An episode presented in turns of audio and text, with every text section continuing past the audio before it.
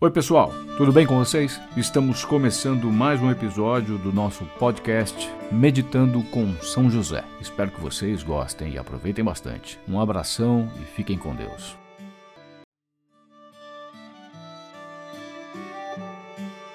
Para celebrar os 150 anos da declaração do esposo de Maria como padroeiro da Igreja Católica, o Papa Francisco proclamou o ano de 2021 como o Ano de São José. O Santo Padre inaugurou este ano, em dezembro de 2020, com a carta apostólica Patris Corde, em português, com coração de pai. Texto que vamos meditar hoje e nos próximos episódios.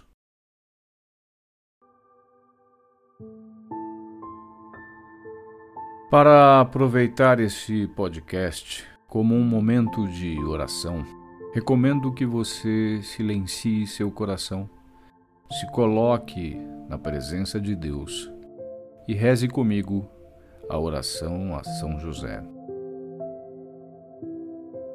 Salve, guardião do Redentor, esposo da Virgem Maria. A vós, Deus confiou o seu Filho. Em vós, Maria depositou a sua confiança. Convosco, Cristo tornou-se homem. Ó bem-aventurado José, mostrai-vos, Pai, também para nós, e guiai-nos no caminho da vida. Alcançai-nos graça, misericórdia e coragem, e defendei-nos de todo o mal. Amém.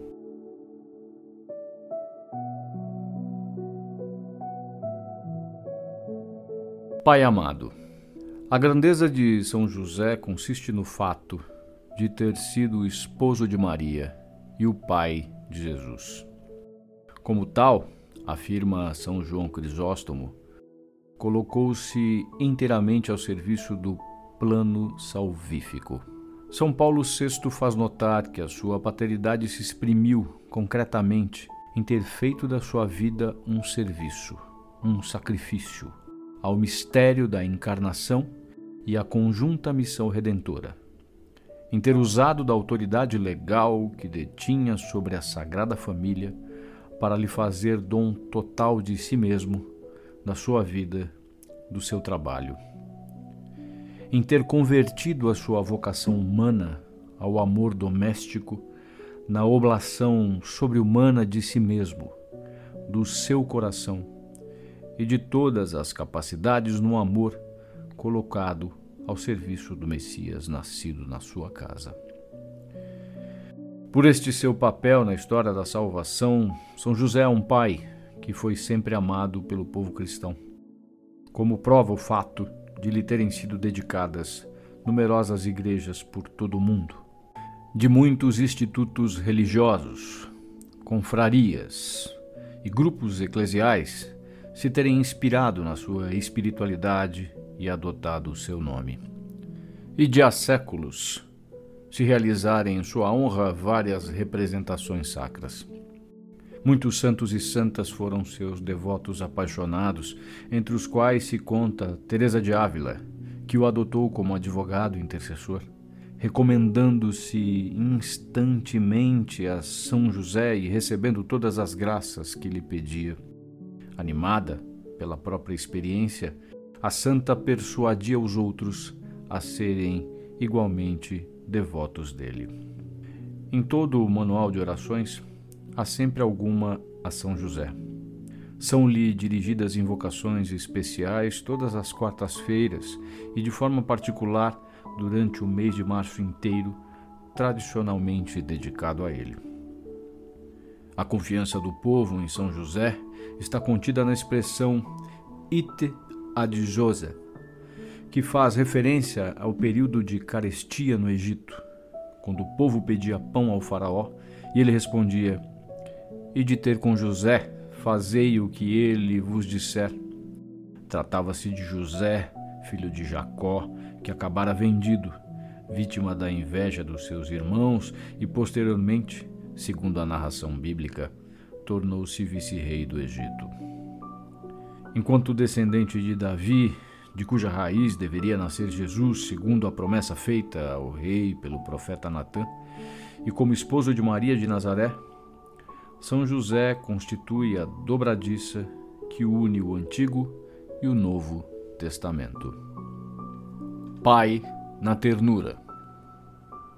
Dia após dia, José via Jesus crescer em sabedoria, em estatura, em graça, diante de Deus e dos homens. Como o Senhor fez com Israel, assim ele ensinou Jesus a andar, segurando-o pela mão. Era para ele como o pai que levanta o filho contra o seu rosto, inclinava-se para ele, a fim de lhe dar de comer. Jesus viu a ternura de Deus em José. Como um pai se compadece dos filhos, assim o Senhor se compadece dos que o temem. Com certeza, José terá ouvido ressoar na sinagoga durante a oração dos Salmos que o Deus de Israel é um Deus de ternura, que é bom para com todos e a sua ternura repassa todas as suas obras.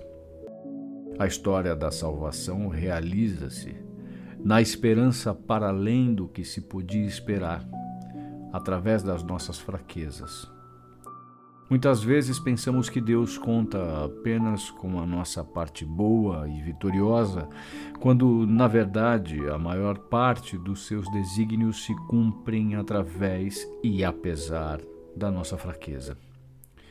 Isto mesmo permite a São Paulo dizer para que não me enchesse de orgulho, foi-me dado um espinho na carne, um anjo de Satanás para me ferir, a fim de que não me orgulhasse. A esse respeito, três vezes pedi ao Senhor que o afastasse de mim, mas ele respondeu-me: Basta-te a minha graça, porque a força manifesta-se na fraqueza. Se esta é a perspectiva da economia da salvação, devemos aprender a aceitar com profunda ternura a nossa fraqueza.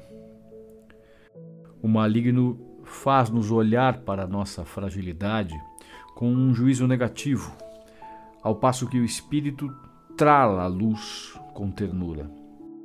A ternura é a melhor forma para tocar o que há de frágil em nós. Muitas vezes, o dedo em riste e o juízo que fazemos a respeito dos outros são sinal da incapacidade de acolher dentro de nós mesmos a nossa própria fraqueza, a nossa fragilidade. Só a ternura nos salvará da obra do acusador. Por isso é importante encontrar a misericórdia de Deus, especialmente no sacramento da reconciliação, fazendo uma experiência de verdade e ternura. Paradoxalmente, também o maligno pode dizer-nos a verdade, mas se o faz, é para nos condenar. Entretanto, nós sabemos que a verdade vinda de Deus não nos condena, mas acolhe-nos, abraça-nos, ampara-nos, perdoa-nos.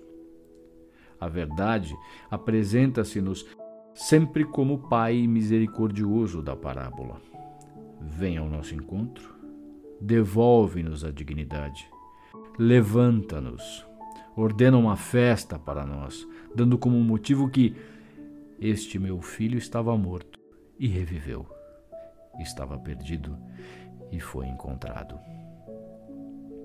A vontade de Deus, a sua história e o seu projeto passam também através da angústia de José. Assim ele ensina-nos que ter fé em Deus inclui também acreditar que Ele pode intervir, inclusive através dos nossos medos, das nossas fragilidades, da nossa fraqueza. E ensina-nos que, no meio das tempestades da vida, não devemos ter medo de deixar a Deus o timão da nossa barca. Por vezes, queremos controlar tudo, mas o olhar dele vê sempre mais longe.